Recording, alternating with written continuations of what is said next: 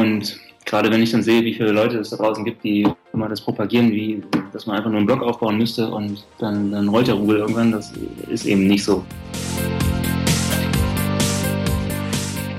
Herzlich willkommen zu Cypreneur, deinem Podcast rund um deine nebenberufliche Selbstständigkeit. Wir haben Patrick Hund von 101 Places und Healthy Habits zu Gast, der uns über den erfolgreichen Blogaufbau und die vielen Hürden, die damit verbunden sind, ausreichend informiert.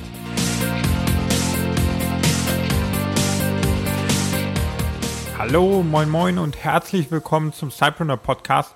Schön, dass du wieder dabei bist bei der heutigen neuen Folge. Es ist wieder eine Interviewfolge und heute nochmal zum Thema Bloggen. In der Vergangenheit hat sich gezeigt, dass viele von euch mit einem Blog starten, weil es sehr einfach, sehr schnell geht. Und da wollte ich einfach nochmal einen Experten ins Interview holen. Mit Patrick Hund von 101 Places und Healthy Habits haben wir da wirklich einen erfahrenen Mann heute zu Gast, der seinen ersten Blog 101 Places auf über 80.000 Leser pro Monat gebracht hat und dann mit Healthy Habits und seiner Businesspartnerin Jasmin einen neuen Blog gestartet hat und im Prinzip alle Hürden nochmal von neu nimmt. Er geht ausführlich auf das Thema ein, dass ein Blog nicht von alleine groß wird, dass viele zwar propagieren, dass es sehr, sehr einfach ist, einen solchen Blog aufzubauen und in Wahrheit ist es doch eine ganze Menge Arbeit. Ich habe in den letzten Tagen am vergangenen Freitag einen Beitrag im Blog veröffentlicht über das passive Einkommen mit einem Hinweis zum Video von Gary Vaynerchuk. Dieser Beitrag ist super angekommen. Viele Diskussionen entstanden in den verschiedenen Facebook-Gruppen und deswegen glaube ich einfach, dass wir uns nicht von den Leuten blenden lassen sollten, die sagen, dass ein Blog ein sehr, sehr einfaches Business ist. Im Endeffekt ist der Blog nur ein Marketingkanal. Es ist noch kein richtiges Business. Und auch um diesen Marketingkanal aufzubauen, müssen wir viel Arbeit und auch Zeit investieren. Das Ziel ist dann, mit diesem Marketingkanal unser Business, was im Hintergrund entstehen muss, zu vermarkten. Und hier zeigt dir Patrick Hund im heutigen Interview, was es heißt und wie man es machen kann, einen solchen Blog zu monetarisieren. Er hat sowohl über E-Books, über verschiedene Kurse, all das in der Vergangenheit realisiert, beginnt mit Healthy Habits nochmal neu und weiht uns da in die Techniken ein, die er für seine Blogs nutzt, um diese bekannt zu machen. Ich wünsche dir jetzt ganz viel Spaß. Die Show Notes mit allen Links zu der heutigen Folge findest du unter sidepreneur.de slash Patrick ich hoffe, du hast was zu schreiben dabei. Ich glaube, es sind wieder sehr wertvolle Informationen für alle dabei, die einen Blog gerade starten oder ihren Traffic auf den Blog erhöhen möchten. Und deshalb freue ich mich, dass Patrick Hund heute Zeit für uns gefunden hat und im Cypreneur Podcast zu Gast ist. Herzlich willkommen, Patrick, im Cypreneur Podcast. Ich freue mich, dass du heute Zeit gefunden hast, uns so ein bisschen über deinen Weg äh, mit deinen verschiedenen Blogs zu berichten. Und Stell dich einfach gerne mal den Zuhörern vor. Ja, hi Michael, danke, dass du mich eingeladen hast, dass ich dabei sein darf in deinem Podcast. Also ich ähm, blogge jetzt seit drei Jahren. Ich war vorher äh, Online-Marketer, hatte meine eigene Online-Marketing-Agentur, bin aus der ausgestiegen, dann auf eine Weltreise gegangen und im Rahmen der Weltreise habe ich meinen ersten Blog gegründet, nämlich einen Reiseblog. Und der heißt äh, 101 Places, ist mittlerweile relativ äh, groß geworden, aber ich habe ihn im letzten Jahr schon gar nicht mehr so intensiv betreut, sondern bin auf ein zweites Projekt äh, umgestiegen. Das nennt sich Healthy Habits, wo es um gesunde Gewohnheiten geht. Und ähm, das ist jetzt mein Hauptprojekt. Das ist eigentlich nicht so richtig ein Sidepreneur-Projekt, weil es schon mein, mein äh, Hauptjob ist und wir das auch, ich zusammen das mit einer Freundin mache und das auch fast Vollzeit ist. Ähm, aber ja, das ist momentan unser Herzensprojekt, an dem wir, an dem wir arbeiten und das wir versuchen aufzubauen und äh, zukünftig davon zu leben. Mhm. Zukünftig, das heißt, äh, im Moment könnt ihr ja noch nicht davon leben. Worüber generierst du jetzt im Speziellen deine Einnahmen dann? Ähm, ich kann zum einen von der, von der Sparnissen leben, weil ich ähm, die, die, Jahre im Online-Marketing ziemlich gut verdient habe und äh, habe aber auch momentan noch meinen Reiseblog, den ich zwar nicht mehr so intensiv pflege, aber das ist mittlerweile schon eine Art passives Einkommen geworden. Ich mache nicht mehr wahnsinnig viel, aber ein paar Stunden in der Woche investiere ich noch und es reicht, um davon noch gut leben zu können. Mir ist aber bewusst, dass das äh, in Zukunft eher weniger werden wird, weil ich eben nicht mehr die, die Liebe reinstecke, die ich am Anfang reingesteckt habe. Ja, so mhm. Healthy Habits ja. irgendwann laufen. Und mit Healthy Habits, daran arbeiten wir jetzt seit einem knappen Jahr, noch nicht ganz, sind aber noch ein ganzes Stück davon entfernt, davon mal leben zu können. Okay, ja. Ja, wenn wir zuerst mal auf äh, deinen ersten Blog, auf den quasi großen Blog eingehen, da habe ich jetzt zuletzt die Zahl gesehen, 80.000 ähm, monatliche Leser oder vielleicht auch, als du dich zuletzt so wirklich intensiv drum gekümmert hast. Wie, wie war der Weg dorthin? Ich glaube, das ist spannend für die Cypreneur, die mit einem eigenen Blog gerade unterwegs sind. Zum einen vielleicht, wie lange hat es gedauert und ja, was waren da auch so die Hürden, die du da genommen hast? Ja, also diese 80.000 Leser, die sind schon noch aktuell. Das war jetzt tatsächlich im letzten Monat. Ähm, und es wird hoffentlich noch, noch ein bisschen mehr werden zum Winter hin, weil ich über, hauptsächlich über das Backpacking schreibe und die Backpacking-Saison, die beginnt erst so richtig im Dezember. Also irgendwie hat, hat mich jetzt auch nochmal die Lust gepackt, im Winter jetzt mal die 100.000 zu knacken. Das wäre schon noch, ähm, das wäre schon noch cool. Und um da hinzukommen, das hat jetzt ungefähr zweieinhalb Jahre gedauert. Also ich habe den Blog äh, im Sommer 2012, also vor exakt drei Jahren gestartet Damals war das aber so ein Friends and Family Blog. Also ich wollte während meiner Weltreise nur meine Freunde und Familie auf dem Laufenden halten und habe auch nahezu nichts gemacht, außer echt belanglose äh, Reiseberichte zu schreiben. Und da ist auch nicht. Im ersten halben Jahr hatte ich am Tag vielleicht 20, 30 Leser. Habe dann aber während der Weltreise irgendwann die Lust verloren, ähm, einfach nur für 20 Leute zu schreiben, zumal ich es aus dem Online-Marketing gewohnt war, viel größere Zielgruppen anzusprechen. Und habe dann angefangen, dann angefangen, das ähm, ein bisschen ernster zu nehmen, das Projekt, und habe mir Gedanken gemacht, äh, welchen, welchen Mehrwert ich einem echten Leser äh, stiften könnte. Ich habe äh, angefangen, anderen Bloggern zu folgen, habe Gastbeiträge über den geschrieben, habe Roundup-Posts gemacht und dann ist der Blog relativ schnell gewachsen und ähm, nach vier Monaten des ernsthaften Bloggens hatte ich so ungefähr 5000 äh, monatliche Besucher. Nach einem Jahr waren es dann ich schätze ungefähr 20, soweit ich mich richtig erinnere. Und dann stieg das einfach immer weiter und um ehrlich zu sein, stärkt das auch jetzt noch, obwohl ich im letzten Jahr nicht mehr so wahnsinnig viel gemacht habe, eben weil der Blog eben auch bei Google immer stärker wird. Die Artikel, die ich schreibe, die werden häufig von, von anderen Bloggern verlinkt, ohne dass ich mich darum kümmern muss. Und der Content ist ziemlich gut und rankt bei Google immer besser, deswegen steigt das schon noch. Ich gehe halt nur davon aus, dass es in Zukunft irgendwann auch mal äh, mindestens stagnieren, wenn nicht sogar weniger werden wird, weil ich eben nicht mehr so, nicht mehr so viel nachschieße. Ja. ja. Das heißt, äh, an diesem Punkt, an dem du dann entschieden hast, du möchtest jetzt mehr als nur deine Familie äh, mit den Berichten ja, beglücken. Äh, da hast du zum einen dann angefangen, so ein paar Maßnahmen umzusetzen, zum anderen dann auch mehr Content zu liefern ähm, oder ist die Menge gleich geblieben, nur die Inhalte sind angepasst worden? Äh, die Menge ist schon gleich geblieben. Ich hatte am Anfang den, den Ansatz, äh, über 101 Orte auf der Welt äh, zu berichten, in, äh, auf einer Weltreise von äh, etwa neun Monaten. Das heißt, der, die, die Frequenz des Postens war ohnehin schon relativ hoch. Da waren wir bei drei, vier Posts in der Woche und dabei ist es im Anschluss auch geblieben. Ähm, irgendwann ist es dann weniger geworden, aber als ich es ernst genommen habe, habe ich schon noch dreimal die Woche was geschrieben, aber eben hochwertigere Texte. Ich habe mehr auf den Nutzwert geachtet, ich habe mehr auf äh, Keywords geachtet. Die Texte sind länger geworden. Ähm, ich habe noch vielleicht passendere Bilder hinzugefügt und habe dann eben auch angefangen, mich zu vernetzen. Mhm. Ja. Das waren im Prinzip diese Sachen, die du äh, gerade kurz zusammengefasst hast. Einmal wirklich auf den Mehrwert zu achten, den man mit dem Beitrag dann mitgeben möchte. Dann hast du angefangen, in anderen Blogs Beiträge zu veröffentlichen und sogenannte Roundup-Posts zu machen. Kannst du zu diesen drei Sachen vielleicht so kleine Tipps geben, wie unsere Cypreneure jetzt das quasi direkt umsetzen können? Ja, ich kann es versuchen. Also ähm, Gastbeiträge waren, denke ich, relativ wichtig, um erstmal andere Blogger auf mich aufmerksam, auf, aufmerksam zu machen und natürlich auch um Backlinks äh, zu bekommen. Ich würde sagen, jetzt vor zwei, drei Jahren waren Backlinks schon noch wichtiger, ähm, als sie vielleicht, als sie vielleicht heute sind. Und vorher hatte meine Seite im ersten halben Jahr nicht einen einzigen Link, glaube ich. Ähm, war zwar im Google-Index, aber viel passiert ist da nicht. Und ähm, durch die Gastbeiträge ist das dann, glaube ich, ist das dann, glaube ich, ganz gut angestiegen. Das nächstwichtigere, würde ich sagen, oder vielleicht sogar das wichtigste Instrument war damals der Roundup-Post. Oder davon hatte ich drei Stück gemacht. Also ähm, das, das, weil, das, weil es eben auch ziemlich gut lief. Das heißt, ich habe mehrere Blogger eingeladen, denen eine einzige Frage gestellt und deren Antwort in einem Post äh, zusammengefasst. Und wenn die Frage gut ist und am Ende ein interessanter Post rauskommt und sich die Blogger auch gut dargestellt fühlen, dann teilen die das ja auch am Ende. Und das haben eigentlich die meisten gemacht. Ich habe dreimal einen Post gemacht, da haben jeweils ungefähr zehn Leute mitgemacht. Und von den zehn haben bestimmt sieben oder acht das jedes Mal auf ihren Facebook-Seiten geteilt. Und ähm, die Mehrzahl der Blogger war ja damals eher größer als, als mein Blog. Das heißt, die haben mich ordentlich mit nach oben gezogen. Diese Posts haben schon für einen ordentlichen Schub gesorgt. Mhm.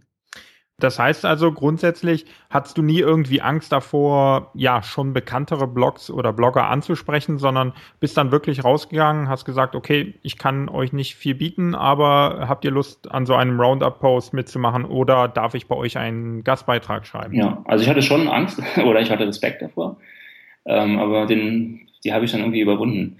Ähm, also eine E-Mail abzuschicken ist ja noch vergleichsweise leicht. Also ich musste jetzt ja niemanden anrufen oder auf einer Messe ansprechen, sondern ich habe einfach nur E-Mails rausgeschickt. Und äh, damals, ich weiß nicht, wie es heute ist, heute ist die, die Branche der Reiseblogger schon ziemlich dicht, weil es einfach mittlerweile viele hundert Reiseblogs gibt. Damals war es noch ein bisschen anders. Damals waren die Blogger schon sehr, sehr offen dafür. Also ich hatte 90 Prozent positives Feedback. Also kaum jemand hat abgesagt und wenn dann nur aus Zeitgründen. Davon war ich eigentlich selbst überrascht, aber das hat mich dann natürlich ermutigt, gleich den nächsten Roundup-Post noch hinterher zu schieben, weil es eben so gut funktioniert hat, weil die Leute eben mitgemacht haben und das dann auch noch geteilt haben und die Artikel auch ziemlich gut ankamen. Und ich glaube, es ist schon ziemlich wichtig, dass man darauf achtet, dass der, dass der Artikel am Ende Sinn ergibt, ähm, dass der auch für die Leser der teilnehmenden Blogger am Ende relevant ist und interessant, sonst haben die keine Motivation, den zu teilen. Und ich bekomme selbst als Blogger immer wieder Anfragen zu Roundup-Posts, ähm, wo dann entweder immer wieder die gleichen Fragen drinstehen, die ich jetzt einfach schon keine Lust mehr habe zu beantworten, weil ich schon weiß, ich möchte das eigentlich nicht mehr teilen, weil das meine Leser auch schon tausendmal gelesen haben. Oder wo ich Fragen beantworten muss, die einfach für meinen Blog nicht so wahnsinnig relevant sind. Und da mache ich dann eben schon nicht mehr mit. Aber wenn man auf Relevanz achtet und den anderen Blogger halt gut äh, dastehen lässt, dann, dann funktioniert das ziemlich gut. Und das haben wir auch bei Healthy Habits am Anfang noch zweimal gemacht und auch da hat es wieder ziemlich gut funktioniert, um erstmal in den ersten Wochen einen ordentlichen Schub zu bekommen. Mhm. Okay, super. Und bei den Gastbeiträgen, da hätte ich jetzt noch die Frage, im Prinzip möchte man sich ja den super gut geschriebenen Content eigentlich am liebsten für seinen eigenen äh, Blog aufbewahren. Mhm. Hast du da irgendwie Abstriche gemacht oder äh, bist du da anders vorgegangen? Ne, ich habe schon versucht, die genauso gut zu schreiben wie meine eigenen. Das ist natürlich äh, manchmal ein bisschen schwierig, weil die, klar, die Motivation ist immer da, den, den, besten Content auf dem eigenen Blog zu veröffentlichen, aber das ist an sich schon ein bisschen kurz gedacht. Auch jetzt, wenn wir, wenn wir Gastartikel für Healthy Habits äh, im Namen von Healthy Habits schreiben, dann versuchen wir schon den bestmöglichen Content zu liefern. Gerade wenn es an größere Blogs geht. Also ich muss ja, muss ja sehen, dass wenn ich einen größeren Blog errei äh, erreiche und dort schreiben darf, dass der auch nur dann seine Leserschaft richtig mobilisieren kann, wenn der Artikel richtig gut ist. Also ein Blog, der eine, Fanseite mit 10.000 Fans hat, nutzt mir an sich ja auch nicht so viel, wenn der Artikel einfach blöd ist oder, oder belanglos, weil dann mhm. kriegt der Blogger auch auf seiner Facebook-Seite keine Reichweite. Wenn er dann am Ende nur 2.000 Fans von seinen 10.000 erreicht, dann habe ich auch nichts gekonnt. Das heißt, ich muss schon dafür sorgen, den bestmöglichen Content zu schreiben.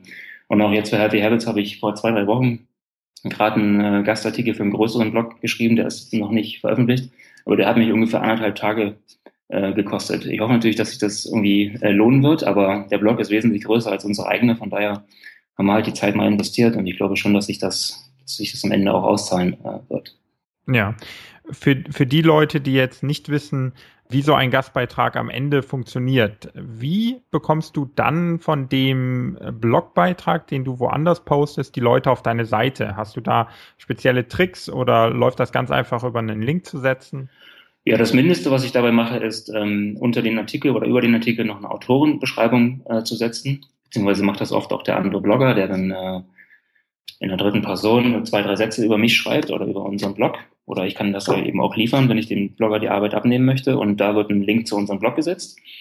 Noch besser funktioniert es, wenn ich innerhalb des Artikels schon vertiefende äh, Deep Links zu meinem Blog setzen kann. Das macht natürlich nur dann Sinn, wenn ich ähm, in meinem eigenen Blog die Themen, die ich in dem Gastartikel beschreibe, nochmal aufgreife und vertiefe.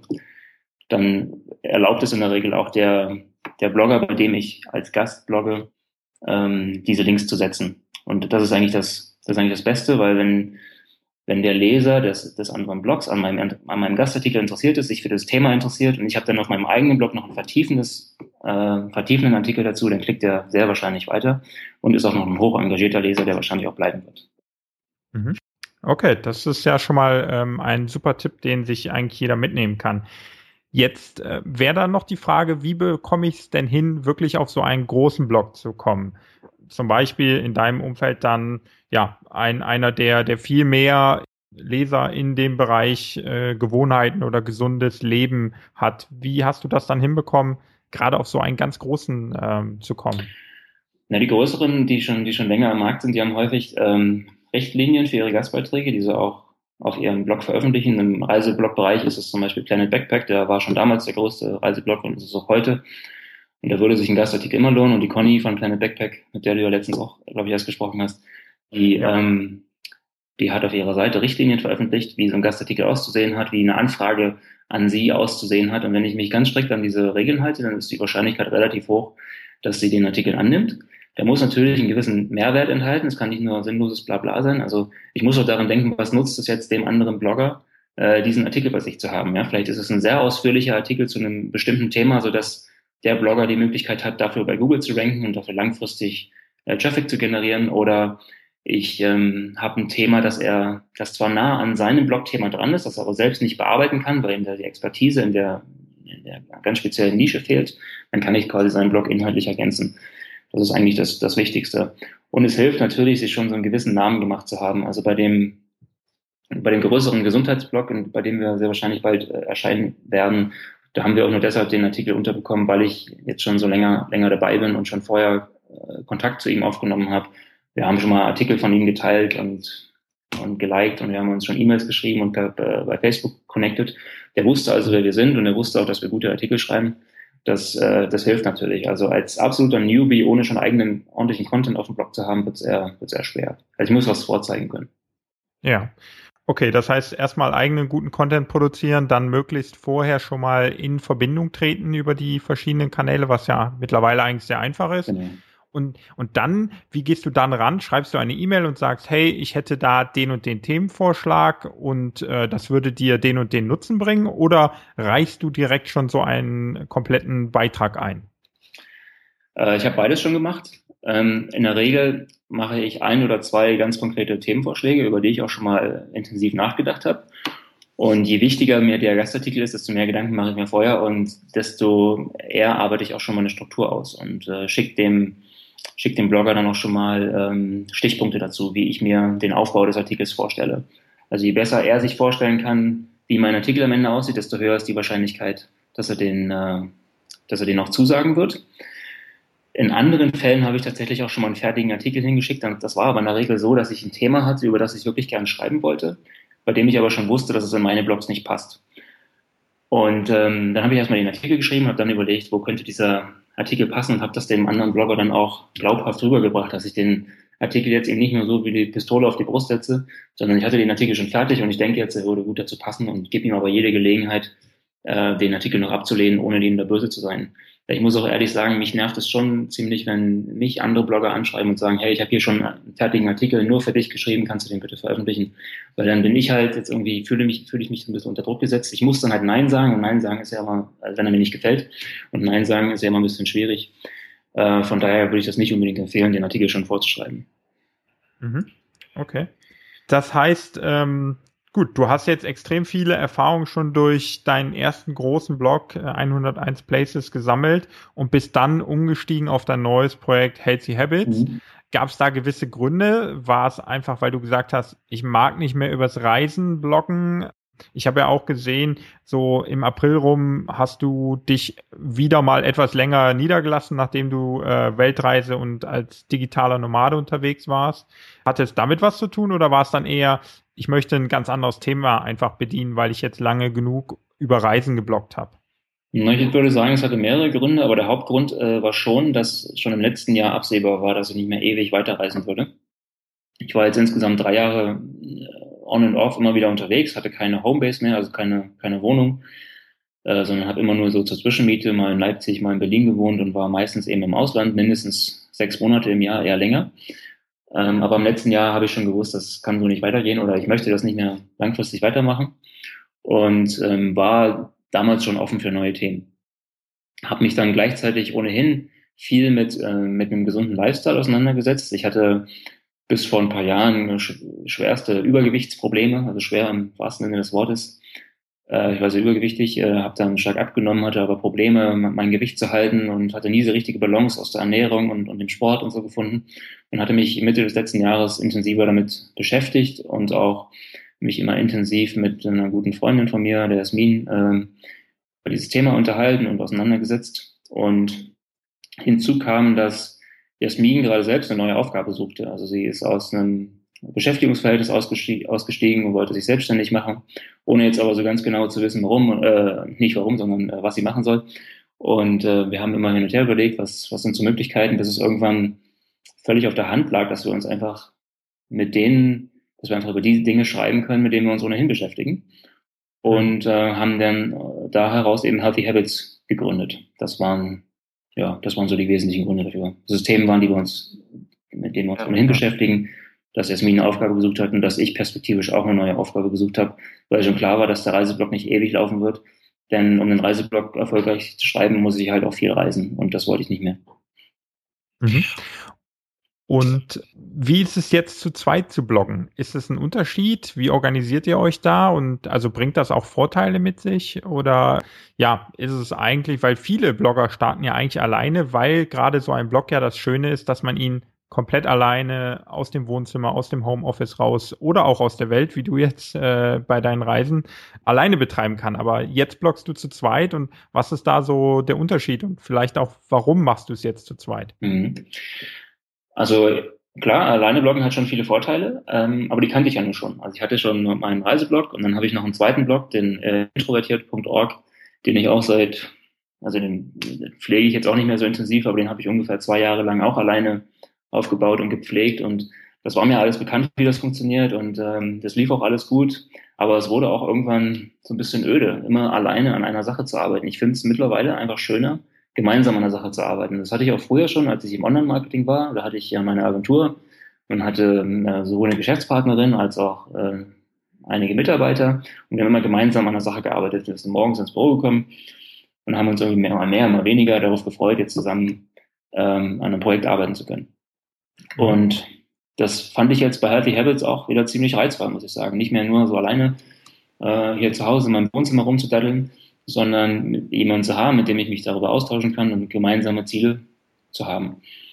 Und ähm, wir haben uns das vorher schon gut überlegt, würde ich sagen. Wir haben auch ähm, jeder so seine Erwartungen aufgeschrieben, unabhängig voneinander. Also die Erwartungen, die wir an den Blog haben, die Erwartungen, also die wirtschaftlichen Erwartungen, die wir auch haben, die inhaltlichen Erwartungen. Und ähm, da war ziemlich klar, dass wir da auf einer Wellenlänge liegen, dass das schon gut laufen würde, zumal wir auch beide auch schon mal früher zusammengearbeitet hatten in meiner äh, Online-Marketing-Firma. Von daher war auch klar, dass das funktioniert. Und ähm, ja, jetzt machen wir das. Und das hat insofern den Vorteil, dass du dich über viele Sachen austauschen kannst. Ähm, wir organisieren uns über so ein ähm, Projektmanagement-Tool, das nennt sich Trello. Mhm, super. Ja, und ähm, genau über Trello kommunizieren wir, wenn wir nicht gerade zusammenarbeiten. Also es ist so, dass wir uns in der Regel zweimal in der Woche treffen und dann entweder bei mir oder bei Jasmin äh, arbeiten. Und die anderen drei Tage arbeiten wir jeder für sich und kommunizieren dann über dieses Tool, machen dort eben Vorschläge für äh, für neue Themen oder ähm, ja, diskutieren Ideen, äh, teilen, teilen Dinge, alles, was man eben so, so macht. Also die mhm. Kommunikation läuft ziemlich gut. Und dazu nutzt man noch Evernote, um da äh, Artikelideen, Ideenlisten und so weiter äh, auszutauschen. Und in Trello macht ihr dann so eine Art Contentplanung. Also ich nutze Trello auch und äh, habe mir da so eine Art Redaktionsplan angelegt. Äh, macht ihr das dann auch und befüllt den einfach zu zweit und jeder nimmt sich da raus, worüber er gerade schreiben möchte, oder? Hm, genau, also wir haben zum einen in Evernote eine, eine lange Liste mit äh, potenziellen Themen, wobei die teilweise da auch schon seit einem Jahr liegen. Also die werden wir nicht mehr alle, die werden wir nicht mehr alle aufarbeiten. Das Aktuellere ist tatsächlich schon in Trello drin. Da haben wir eben verschiedene Spalten angelegt. Ich weiß nicht, wie du dich da organisiert hast, aber wir haben zum Beispiel Projekte oder Themen, Artikel, Ideen, die wir auf Someday legen, also die, darüber sagen, die machen wir jetzt irgendwann mal in den nächsten Wochen oder Monaten. Dann haben wir mhm. eine Spalte, die heißt Next. Das sind einfach die, die nächsten kleinen Projekte, Aufgaben oder Texte, die wir schreiben werden. Und dann sehe ich in der Spalte Doing immer sowohl, was Jasmin macht, als äh, sie sieht auch, was ich mache. Und ja, so, so schieben wir halt unsere Aufgaben und Texte zwischen Next, Doing und Done hin und her. Dass wir immer sehen, wer arbeitet gerade an was und wie ist der Status an dieser Sache. Und an manchen Sachen arbeiten wir eben auch zusammen. Ja. Mhm. Ja, da bin ich eigentlich gleich organisiert. Also ich habe genauso so eine Art Ideenpool, wo ich einfach mal Ideen sammle ähm, und dann auch wirklich, okay, das sind jetzt äh, Themen, die werde ich als nächstes abarbeiten. Dann gibt's aber auch die Sammlung an Themen, die ich schon veröffentlicht habe, um da so ein bisschen so eine Art Archiv nochmal zu haben. Ja, ich glaube, der einzigste Unterschied ist, dass ich die Themen alle alleine abarbeiten muss. Aber ansonsten ja. äh, ist es dann gleich organisiert, ja. ja. Kannst du denn jetzt wirklich wichtige Learnings aus 101 Places mitnehmen in den Aufbau von Healthy Habits? Und äh, eingangs äh, haben wir ja schon mal kurz gesprochen, da sagtest du, der Aufbau von Healthy Habit läuft ja schwieriger, als es damals bei 101 Places war. Hm. Äh, trotz der Learnings oder ist es einfach was ganz anderes immer, wenn man einen neuen Blog startet? Ähm, ja, trotz der Learnings würde ich sagen, aber auch, weil es eine andere, weil es eine andere Branche ist. Ähm, also meine, was waren meine Learnings? Bei beim Reiseblog merke ich ganz stark, wie wichtig das Thema SEO ist. Und das merkt man genauso gut bei Healthy Habits, nur dass es bei Healthy Habits eben nicht so gut läuft wie, wie im Reiseblog. Beim Reiseblog war es aus meiner Sicht einfacher, weil es klarere Keywords gab für mich. Also da war, ich, ich bin halt im Bereich Backpacking unterwegs und da war mir völlig klar, die Leute suchen die Kombination aus Backpacking plus Land. Also zum Beispiel Backpacking Thailand, Backpacking Vietnam. Mhm. Und dann habe ich eben, habe ich mir überlegt, äh, was möchte jemand, der diesen Suchbegriff bei Google eingibt, tatsächlich wissen? Und das waren in der Regel all die Dinge, die ich auch wissen wollte, bevor ich nach Vietnam gereist bin oder nach Thailand. Und habe unfassbar ausführliche Artikel dazu geschrieben, die, was ich, 4.000, 5.000 Wörter lang waren, rund, um dieses, rund um diesen Begriff, ohne jetzt hier mit der Keyworddichte zu übertreiben, sondern einfach völlig generischen, richtig guten Text geschrieben. Und das hat jeweils nur ein paar Monate gedauert, dann rankte der auf Platz eins und die ranken auch für alle Länder, die ich beackert habe, immer noch auf Platz eins, weil ist für die meisten Länder immer noch der beste Artikel unter allen, unter allen Blogs ist. Und diese, diese Klarheit bei den Keywords gibt es bei uns bei Healthy Habits nicht. Ähm, was auch ein bisschen daran liegt, dass unser inhaltlicher Fokus nicht so eng ist. Also der ist ziemlich breit. Wir, wir schreiben sowohl über Ernährung als auch über Sport, als auch über ein äh, emotionales Wohlbefinden und auch über ähm, Persönlichkeitsentwicklung. Das ist halt sehr, sehr breit gefächert. Und ich denke, es wäre am Anfang eigentlich viel leichter, eine konkrete Nische zu haben. Ähm, später fahren wir vielleicht gar nicht so schlecht mit, diesen, mit, mit dieser breiten Aufstellung, weil uns nicht so schnell langweilig wird und weil wir halt viel mehr Potenzial abrufen können. Aber am Anfang ist es eben, glaube ich, sehr, sehr schwierig, dann äh, genau die richtigen Begriffe zu finden, die jetzt bei Google ranken, genau die richtigen Artikel zu schreiben, äh, für die jetzt eine Zielgruppe da ist, weil die eine Zielgruppe oder die einen Leser kommen eben wegen der Persönlichkeitsentwicklung, die anderen haben eher ein Ernährungsproblem, das ist alles ziemlich breit gefächert. Und das macht, glaube ich, zumindest am Anfang ziemlich schwierig. Das ist schon mal ein großer Unterschied zu äh, 101 Places. Mhm. Ansonsten war ein Learning die Vernetzung unter Bloggern. Ähm, die haben wir jetzt, die haben wir jetzt gleich wieder, äh, sind wir gleich wieder angegangen und die ist nochmal ein bisschen anders, weil es gibt halt eine Reiseblogger-Community und es gibt eine Community an Gesundheitsbloggern, wobei die nicht so klar definiert ist, weil es gibt halt eine, es gibt halt viele Yoga-Blogger und es gibt viele Food-Blogger und es gibt viele Fitness-Blogger, aber es gibt jetzt nicht so viele, die genau das gleiche machen wie wir. Also wir sind da schon ziemlich äh, relativ einzigartig. Da gibt es vielleicht nur eine Handvoll andere Blogs, die aber tendenziell eher kleiner sind als, als wir. Während die Reisebloggerbranche halt einfach äh, riesig ist, da konnte man noch mehr rausziehen, da konnte ich damals mehr rausziehen. Es gab mehr Leute, die mich mit nach oben ziehen konnten, als es jetzt bei Healthy Habits ähm, der Fall ist. Mhm. Ja. Und äh, glaubst du auch, dass es einfacher war oder ist, immer noch diesen, diese Reisebranche zu monetarisieren? Ich meine, da fällt mir ja auch spontan ein, die ganze, oder hast du ja auch selber gemacht, die ganze Menge an E-Books zu den Themen. Also immer dann, wenn du ein Land bereisen möchtest, willst du dafür einen Reiseführer und eine Packliste und, und so weiter. All diese Themen, die lassen sich ja auch dann gut vermarkten. Ist das jetzt ähm, schwieriger in deinem neuen Bereich oder äh, würdest du sagen, das ist unabhängig von der Branche? Genau, das ist eine weitere Herausforderung. Das ist auch schwieriger, würde ich sagen. Im, Im, Reisebereich war das für mich immer ziemlich naheliegend und offensichtlich, wie man das monetarisieren kann. Äh, ich, wusste es vielleicht nicht vom ersten Tag an, aber es war spätestens nach einem halben Jahr schon klar, wo, wo man da das Geld holen kann. Ähm, bei meinem Reiseblog habe ich eben angefangen, tatsächlich E-Books zu schreiben, so wie du das eben schon gesagt hast. Ich habe angefangen mit einem, mit einem Mini-Reiseführer für Thailand dann habe ich einen hinterhergeschoben für Malaysia, Vietnam, Laos, Neuseeland, Mexiko, all die ja, Länder, ja. wo ich eben gewesen, wo ich länger gewesen bin und was zu erzählen hatte. Und äh, das erste E-Book hat sich im ersten Monat irgendwie achtmal verkauft, da habe ich 22 Euro mit verdient, das war natürlich nichts. Aber die, die Summe hat es dann am Ende gemacht. Der Blog ist immer größer geworden, der Traffic ist mehr geworden und gleichzeitig ist, ist die Anzahl der E-Books und Bücher gestiegen. Mittlerweile, ich glaube, um die 15 E-Books und Bücher geschrieben, sowohl zum Reisen als auch zum Thema äh, Gesundheit.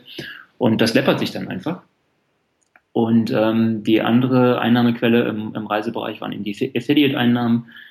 Äh, im, im, beim Reisen wird eben Geld ausgegeben. Ja? Also da buchen die Leute Flüge, die Leute buchen Unterkünfte, die brauchen eine Reiseausrüstung.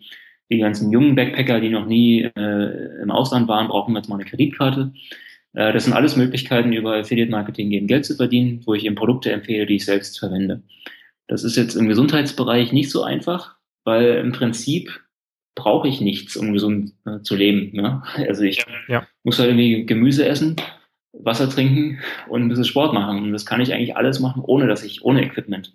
Äh, von daher fehlen uns also ein bisschen die Möglichkeiten, zumindest wenn wir authentisch und ehrlich bleiben wollen, äh, mit Affiliate Marketing Geld zu verdienen. Und ähm, im E-Book und Buchbereich ist es so, dass der Wettbewerb viel, viel höher ist. Also ich habe im, im Reisebereich zum Beispiel habe ich ein Buch über Backpacking geschrieben. Das ist das einzige Buch, das genau so ist über Backpacking. Das steht bei Amazon für den Begriff auf Platz eins seit, seit über einem Jahr und das wird auch bleiben, weil es nichts anderes gibt. Und ich habe noch ein Buch äh, über, für introvertierte Menschen geschrieben. Da gibt es vielleicht fünf nennenswerte Bücher oder so. Wenn ich jetzt anfange, ein Buch über Ernährung zu schreiben, was wir auch gemacht haben, dann konkurriere ich halt mit 500, mit 1000 Büchern. Und das ist einfach viel, viel schwieriger, mich da abzusetzen. Und da liegen, so liegt, da liegt, liegt für uns die Herausforderung in der Monetarisierung. Ja, ähm, aber das versucht ihr gerade. Ihr werdet weiterhin E-Books und Bücher ähm, produzieren und dann auch veröffentlichen, oder?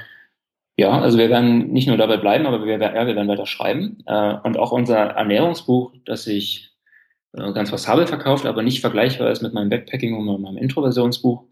Ähm, das hat uns auch was gebracht, weil darüber ist ein Verlag auf uns aufmerksam geworden jetzt haben wir ähm, ja, halt einen, einen, Vertrag mit einem Verlag unterschrieben und die Rechte an diesem Buch abgegeben. Der Verlag wird das nochmal neu auflegen und ähm, bekommen da halt einen ordentlichen Vorschuss. Insofern hat sich das auf jeden Fall für uns auch gelohnt, dieses Buch zu schreiben und wir werden auch weitere Bücher schreiben. Wir wissen aber auch, dass es bei Büchern nicht bleiben kann, weil es schwierig ist, da in, in dieser Nische irgendwie die Masse zu verkaufen. Und wenn ich eben Bücher und E-Books mache, dann muss ich halt Masse verkaufen, damit sich das irgendwie rechnet, weil bei jedem Buch hängt halt, bleibt halt je nach Dicke des Buchs irgendwas zwischen zwei Euro und fünf Euro hängen, mehr ist es eben nicht.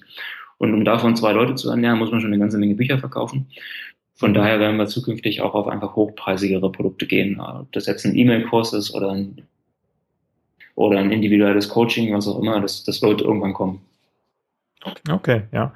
Und noch kurz zu den E-Books. Äh, habt ihr da dann quasi euren Content nochmal wiederverwertet oder ist das einzigartiger Content, der nur für dieses Buch dann oder für diese verschiedenen E-Books geschrieben wurde? Ähm, ich würde sagen, 80 Prozent ist neu, neuer Content und 20 Prozent ist umgeschrieben, wiederverwertet. Ja. Mhm.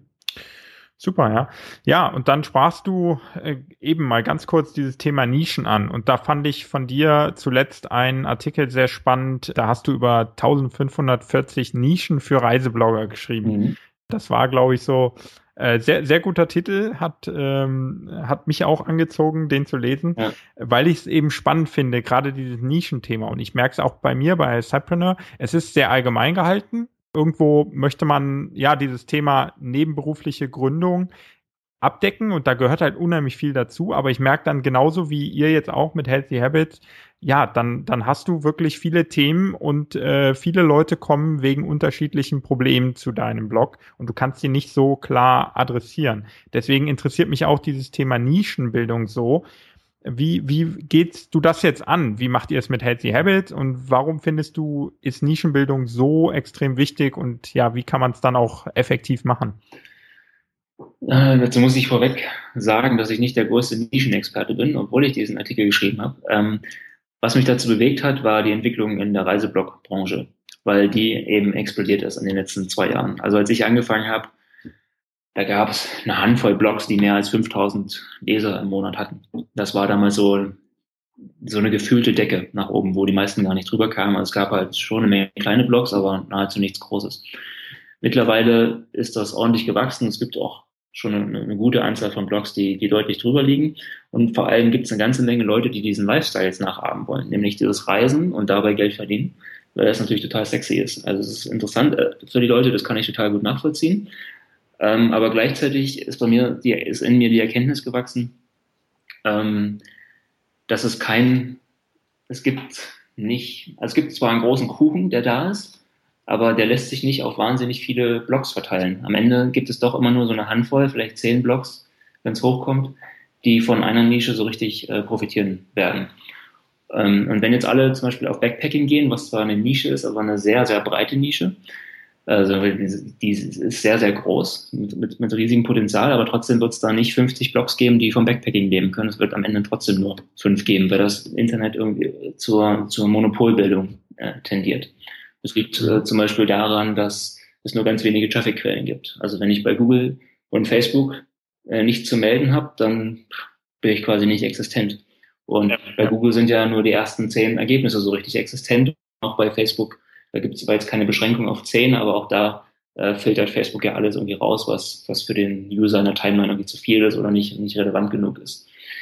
Ähm, von daher glaube ich, dass wenn alle sich nur breit aufstellen und jetzt beim Backpacking bleiben oder einfach nur ganz allgemeinen Reiseblog machen, dann hat am Ende keiner was davon, bis auf die fünf, die vorne dabei sind. Und im Backpacking zähle ich äh, glücklicherweise dazu, aber ich sehe, welche Schwierigkeiten alle anderen haben, danach zu ziehen ähm, und sich in dieser gleichen Nische zu etablieren. Deswegen glaube ich, müsste man in eine kleinere Nische gehen, ähm, sich noch weiter spezialisieren, um diese Nische dann äh, dominieren zu können. Vielleicht ist die, der, der Kuchen ist natürlich in der Nische äh, kleiner, der ist nicht wahnsinnig groß, dafür kriege ich aber einen ordentlichen Teil davon ab. Und ähm, ich weiß nicht, ich kann nicht genau beurteilen, wie das in anderen Blogbranchen ist, aber in der Reiseblogbranche, glaube ich, wo, wo heute viele, viele hundert Blogs äh, am Start sind, die alle irgendwie Geld verdienen wollen, ist das äh, extrem notwendig sich da zu spezialisieren. Und ich habe gesagt, ich bin nicht der Experte, weil wir, ich es selbst mit meinem Reiseblog nicht, nicht so gut gemacht habe, aber damals war es eben auch noch nicht notwendig. Damals war es eben noch einfach, bei Backpacking oben dabei zu sein. Und ähm, bei Healthy Habits haben wir uns ja eben auch nicht spezialisiert und das bereitet uns durchaus Probleme. Wir haben jetzt aber auch nicht vor, das zu ändern. Wir, ich, ich, ich gehe mal davon aus, dass wir das schon noch hinbekommen werden, den Blog groß zu machen. Es dauert einfach ohne Nische nur, nur länger, weil du kein ganz so scharfes Profil hast, wie, wie jetzt zum Beispiel ein Yoga-Blog, der nur über Yoga bloggt. Ja. Ja, okay, super. Und dann allgemein, ähm, wenn ich meine Nische gefunden habe, dann fange ich an, den Content zu produzieren, fange an, den Blog bekannt zu machen. Ab wann würdest du dann empfehlen, auch wirklich zu versuchen, mit dem Blog Geld zu verdienen? Mhm. Also über verschiedene Wege, Affiliate, E-Books, äh, Kurse, was es auch immer da so gibt. Ja, da gibt es ja immer den, den Zwiespalt, was mache ich zuerst? Baue ich zuerst Reichweite auf oder monetarisiere ich zuerst? Und diese Frage haben wir uns auch gestellt bei Healthy Habits und die Frage habe ich mir auch beim Reiseblog schon gestellt gehabt. Und in beiden Fällen habe ich relativ zeitig angefangen zu monetarisieren, aber habe mich langsam gesteigert. Also beim Reiseblog war es so, da habe ich nach vier Monaten angefangen, äh, habe das erste E-Book rausgebracht. Im fünften Monat kam das zweite E-Book, im dritten Monat kam das dritte E-Book und dann habe ich irgendwann angefangen, die, ähm, die Affiliate-Links noch einzubauen. Und ähm, dementsprechend ist das, ähm, sind, die, sind die finanziellen Einnahmen langsam gewachsen, aber es war irgendwie eine gute, ein guter Kompromiss, glaube ich, aus, aus Reichweite schaffen, weil ich muss ja auch erstmal Blogartikel äh, produzieren, um überhaupt äh, Leser zu bekommen und ein bisschen Zeit in Monetarisierung zu investieren. Am Anfang war das vielleicht 80 Prozent Zeit in Reichweite, 20 Prozent in Monetarisierung ist das dann ein bisschen gekippt, irgendwann war es 50-50 und irgendwann war es vielleicht sogar ein, ein, leichter, leichter Fokus auf Monetarisierung. Und bei Healthy Habits war es so, dass wir tatsächlich sehr, sehr früh angefangen haben. Wir haben ähm, eigentlich schon im ersten Monat angefangen, ein Buch zu schreiben und das im dritten Monat rausgebracht.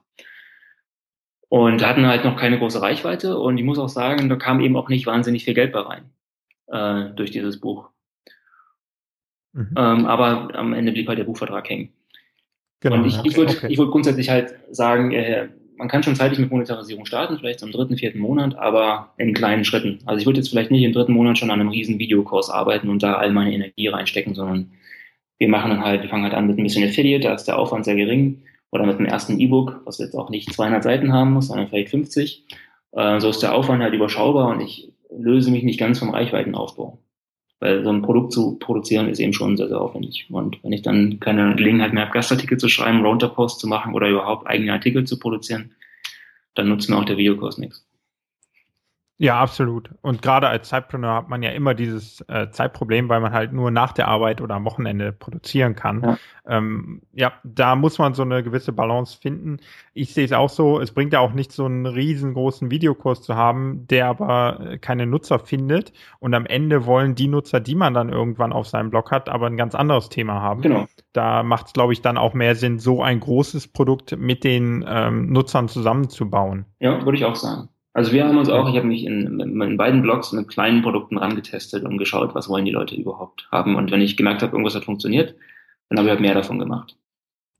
Hast du das dann über Fragen rausgefunden, die die Leser dir geschickt haben oder über die äh, Anzahl der ähm, Views deiner Posts oder worüber hast du das dann versucht rauszufinden? Oder hast du einfach was veröffentlicht und dann geschaut, kommt es an oder nicht? Genau so, ich habe es erst, ich erst veröffentlicht. Ich weiß nicht, ob man es so machen sollte, aber so hat es beim Reiseblog sehr, sehr gut funktioniert. Da hatte ich eben mein, mein Thailand-E-Book veröffentlicht, habe mal geguckt, wie es geht. Und es war einfach ein Test. Es hat, ähm, gut, das erste E-Book war vielleicht noch relativ aufwendig es hat vielleicht, weiß ich, vier Tage mich gekostet oder so. Die, die weiteren haben dann nur noch höchstens zwei mich gekostet, weil es eigentlich immer wieder das, das gleiche Schema war. Und das ist ein überschaubarer Aufwand, fand ich. Und habe dann gemerkt, ja, da könnte was gehen. Ich meine, acht Verkäufe im ersten Monat war jetzt nicht die Welt, aber im nächsten Monat waren es schon 20 und dann kam noch das nächste E-Book dazu und habe ich gemerkt, dass das addiert sich irgendwie, das schaukelt sich so ein bisschen hoch und äh, habe dann einfach immer mehr, immer mehr davon gemacht. Aber ich hätte jetzt Bauchschmerzen damit gehabt, mich über, über Monate in ein Projekt oder in, in ein Produkt zu vertiefen, von dem ich nicht weiß, dass es funktioniert, und nachdem ich nie jemanden gefragt habe. Ja. Und äh, wie schafft man es an zwei Tagen oder auch an vier Tagen so ein Produkt zu erstellen? Wie viele Seiten hat das ungefähr, das E-Book dann? Das hatte ungefähr 35 Seiten. Ähm, ah, okay. Genau, es war relativ kurz und davon waren auch schon noch viele Bilder dabei der, also der, der, der Mehrwert des, des E-Books war damals, dass es halt ein extrem knapper, übersichtlicher Reiseführer ist. Genau sowas, was mir immer gefehlt hat. Ich hatte nie Lust, vor einer Reise äh, den Lonely Tenet zu lesen, der tausend Seiten dick ist, sondern ich wollte nur so ein paar ganz klare, spitze Fragen beantwortet haben. Wie ist das mit dem Visum? Welche Impfung brauche ich? Wie sind die, sind die, ist die Unterkunftssituation in dem Land? Wie komme ich von Ort zu Ort? Und das kann man in wirklich wenigen Seiten beschreiben und deswegen äh, ging es auch in zwei Tagen. Also Content-Erstellung ein Tag und dann noch einen Tag das Buch ein bisschen schick machen. Mhm. Okay, das sollten sich, glaube ich, viele einfach als Beispiel nehmen und äh, klein anfangen, dann hat man schon mal ein Produkt, womit man den Markt testen kann. Man kann ein paar Euro verdienen und ich glaube, das motiviert dann auch einfach weiterzumachen. Genau, das glaube ich auch. Und ich muss äh, vielleicht noch ein kurzer Schwenker dazu. Also nach dem fünften, sechsten kurzen E-Book habe ich mich dann mal zu dem nächstgrößeren Buch aufgerafft. Das war dann schon 200 Seiten lang. Das hat entsprechend länger gedauert. Aber da hatte ich dann schon echt ein gutes Gefühl, was die Leute, was die Leute äh, brauchen. Und das ist tatsächlich dann wirklich aus, aus Leserfragen äh, entstanden, weil da war der schon, ich glaube, seit ja, mehr als ein Jahr am Start und da wusste ich dann schon, was, was wollen die Leute, was suchen die Leute bei Google, ähm, was fragen die immer wieder in den Kommentaren und so. Und daraus habe ich dann am Ende ein Buch gemacht. Ja.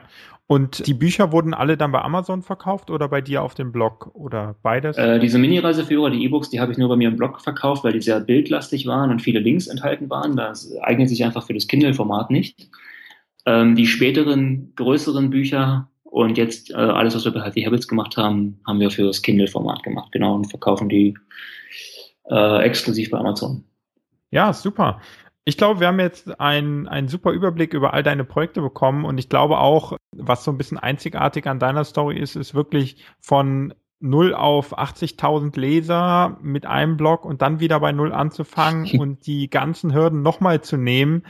Zum einen äh, erfordert es dann wieder viel Arbeit und Durchhaltevermögen wieder erneut. Aber ich glaube, es ist auch sehr, sehr motivierend zu sehen für uns als Zeitpreneur, die jetzt vielleicht auch gerade erst starten, dass alle mit den gleichen Hürden zu kämpfen haben und dass man sich da einfach eine gewisse Zeit lang durchbeißen muss. Ja, das gehört dazu. Also ich denke da auch selbst manchmal darüber nach, wie schade es eigentlich ist, dass ich schon so einen gut laufenden Blog habe, den ich jetzt nicht mehr so richtig pflege. Aber ich glaube, so ist es eben oft, irgendwann verschieben sich die Interessen und so ein Blog ist eben stark an ein bestimmtes Interesse geknüpft. Und wenn ich nicht mehr reisen will, dann muss es eben sein lassen. Aber gleichzeitig weiß ich, hätte ich jetzt noch den Bock weiter zu reisen und darüber zu schreiben, dann könnte ich da was richtig Großes, glaube ich, draus machen. Ist es jetzt eben nicht, aber jetzt ist eben die Hoffnung, dass ich dann aus Happy Habits äh, zusammen mit Jasmin was ganz Großes machen kann.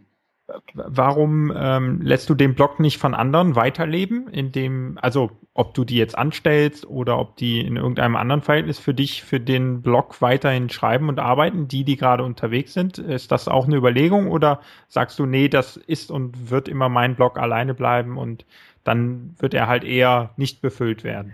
Ja, ich habe schon oft drüber nachgedacht. Ich habe auch mal eine Ideenliste erstellt, was man alles aus so einem Blog machen könnte, wie man den weiter befüllen kann. Aber ich habe schon das Gefühl, dass das was sehr äh, Persönliches ist und ich, ähm, ich glaube, dass dieser Blog stark an mich äh, persönlich gebunden ist. Der hat halt auch einen sehr, sehr speziellen Ton, würde ich sagen, und zieht eine besondere oder spezielle Art von Lesern an. Äh, ich, äh, insofern habe ich schon noch mal eine gewisse Nische, auch wenn ich die jetzt nicht groß auf meine Startseite schreibe, aber im Prinzip bin ich so der Backpacker für die ruhigen Leute.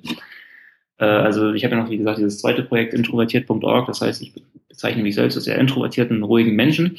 Und das verknüpfe ich eben zusammen beim, äh, auf meinem Reiseblog, bin quasi der ja, Backpacker für introvertierte Menschen und ziehe halt entsprechend viele Leute an, die eben nicht Partyvolk sind und äh, auf Kopangan bei der Full Moon Party sein wollen, sondern die, die möglichst ruhigen Plätze suchen und die vertrauen dann eben äh, auf, auf meine Empfehlung und meinen, was, was mir gefällt, könnte dem, könnte dem Leser auch gefallen. Und von daher ähm, habe ich starke Zweifel daran, dass das weiterhin gut funktioniert, wenn einfach irgendwelche anderen Leute äh, schreiben. Okay, dann äh, wäre es, glaube ich, für viele schade, die da regelmäßig lesen, aber wir warten einfach mal ab. Vielleicht ergibt sich ja bei dir dann noch die ein oder andere Lösungsidee. Ja. Und vor allen Dingen sind wir sehr gespannt, wie es mit äh, Healthy Habits weitergeht. Vielleicht kriegen wir dann noch einfach mal ein zweites Interview hin, wenn ihr da auch richtig Fahrt aufgenommen habt. Und vielleicht kannst du dann nochmal verraten, was euch in der neuen Situation geholfen hat. Heute war auf jeden Fall super informativ, sehr spannend und wirklich auch motivierend für alle, die gerade starten. Deswegen schon mal ganz herzlichen Dank für deine Zeit. Mhm. Ja, und wenn du die Zeit nochmal findest, dann bist du jederzeit herzlich willkommen auf ein zweites Interview. Ja, können wir gerne nochmal machen. Das hat mir Spaß gemacht und übers Bloggen rede ich immer gern. Prima. Dann schon mal vielen Dank. Ja, danke dir auch. Mach's gut. Noch einmal ein ganz herzliches Dankeschön an Patrick für dieses tolle und vor allen Dingen informative Interview. Ich konnte eine Menge rausziehen, was ich jetzt beim Aufbau der Cypreneur-Plattform nutzen kann und ich glaube, dass es dir genauso ging. Du konntest für deinen Blogaufbau hier lernen, was es heißt, wie viel Arbeit es bedeutet, was auch einige Tricks sind und wie man dann diesen Blog auch eventuell monetarisieren kann. Dass das nicht immer leicht ist, das wissen wir beide, glaube ich, nur zu gut. Und ich hoffe, es hat dir etwas gebracht, es hat dir Spaß gemacht zuzuhören. Ich würde mich über Fragen, über Feedback oder über jegliche Anregungen sehr freuen, die du wie immer in den Show Notes dort in den Kommentaren abgeben kannst. Heutige Show Notes findest du unter cypreneur.de slash Patrick oder natürlich auch in der Cypreneur Community bei Facebook. Dort kannst du wie immer auch deine Fragen stellen und ausführlich diskutieren. Und dann freue ich mich auf ein zukünftiges Interview mit Patrick, wenn es vielleicht sogar einen Schritt weiter ist bei Healthy Habit. Wobei sie natürlich schon extrem gut unterwegs sind mit über 20.000 monatlichen Besuchern. Das ist doch schon ein toller Anfang für so eine kurze Zeit. Also, lass uns keine Zeit verschwenden. Wir starten produktiv in unseren Tag und dann legen wir los und bauen unseren eigenen Blog auf, versuchen die Tipps von Patrick anzuwenden und dann bin ich gespannt, was bei dir denn so gut funktioniert. Bis demnächst in einer neuen Folge. Viel Spaß und viel Erfolg.